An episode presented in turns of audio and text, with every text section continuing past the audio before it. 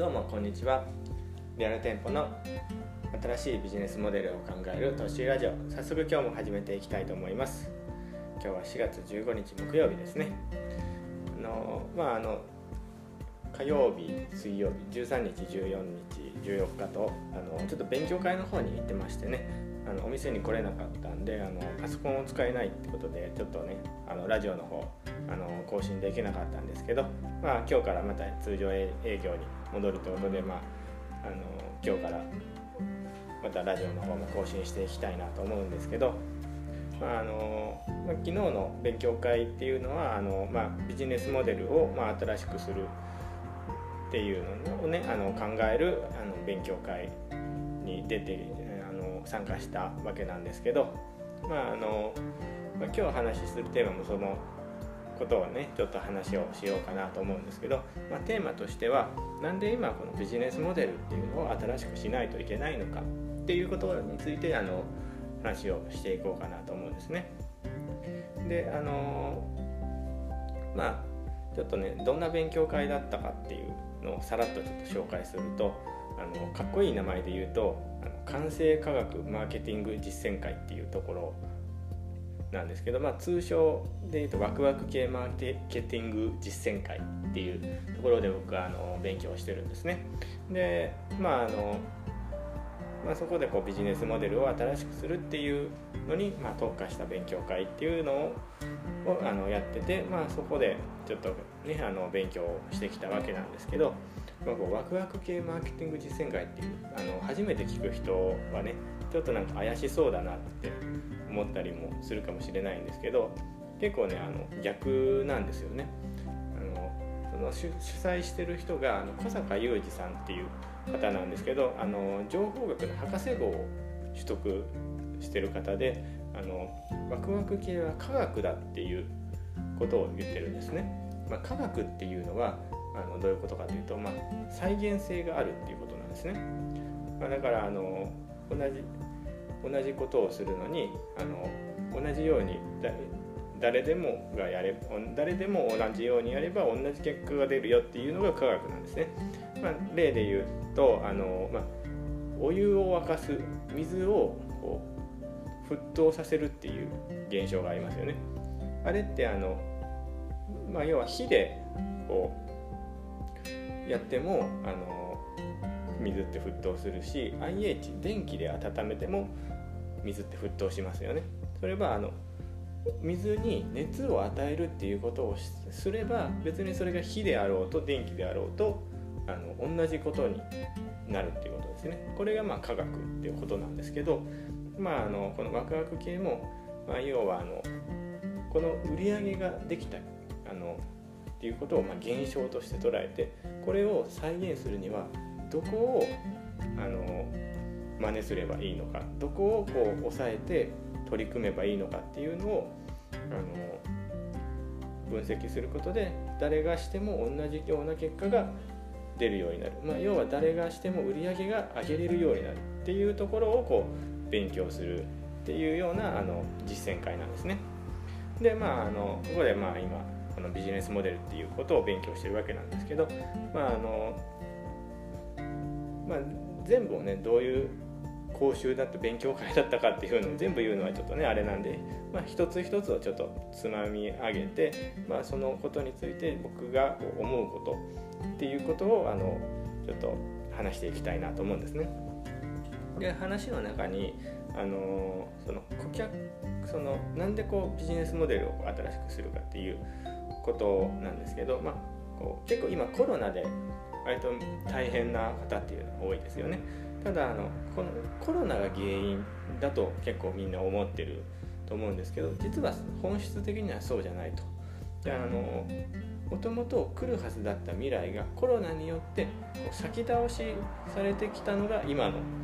現状っていうことなんですねだからあのコロナが来てなくても今の現状っていうのにはあの遅かれ早かれなってたと思うんですねまああの例えで言うとまあこう道を歩いていてであの10キロ先に崖があったとしますよね。であのまあそのままずっと歩いていくと崖に落ちると。であのまあコロナが来なかったらその1 0キロ先までこう歩いていけたんですけど、まあ、コロナが来ることによって、まあ、その崖が崩れてあのこう今歩いてるところまでこう崖が広がっちゃったと。そうなってくるとあのまあもうすぐにこう目の前がいきなり崖になるわけですね。その崖っていうのが今のこの状態なわけなんですね。だからその崖をまあどうやって越えるか。まああの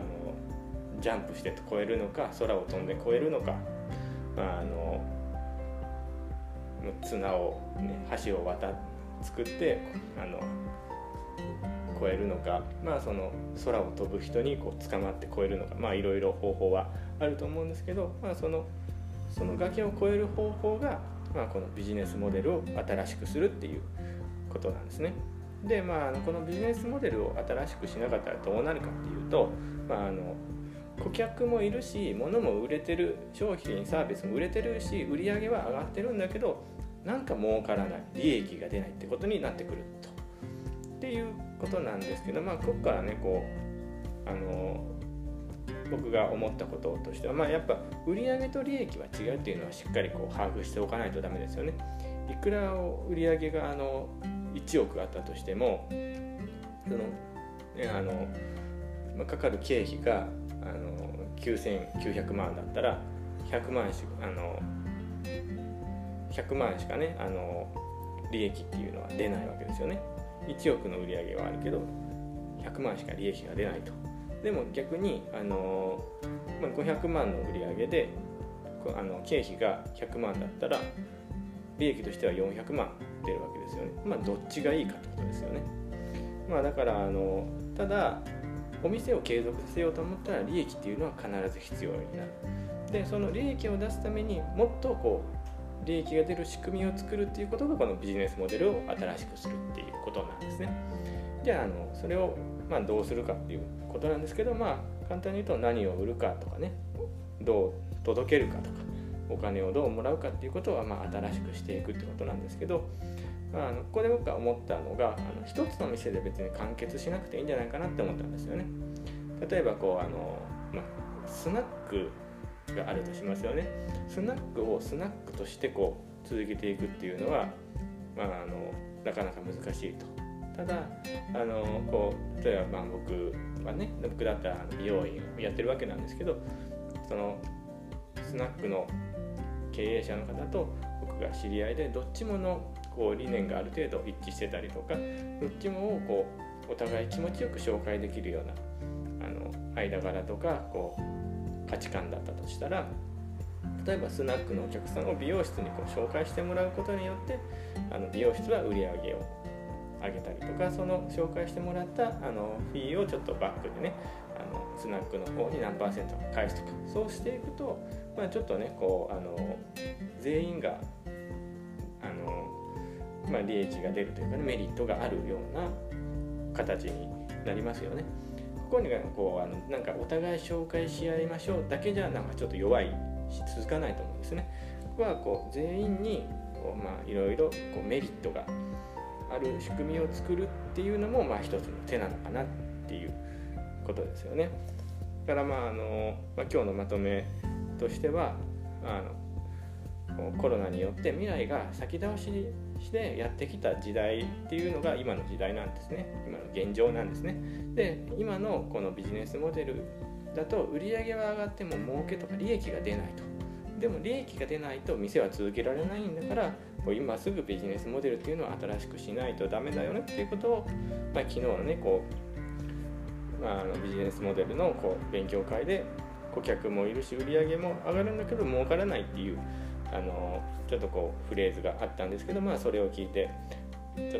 こう僕は考えましたっていう話ですね。じゃあ今日はあのこの辺りで終わろうかなと思いますんであのチャンネル登録とかねフォローとかしていただけると嬉しいのとあの何か質問とか何かあればあのメッセージしていただければと思います。それじゃあねバイバーイ。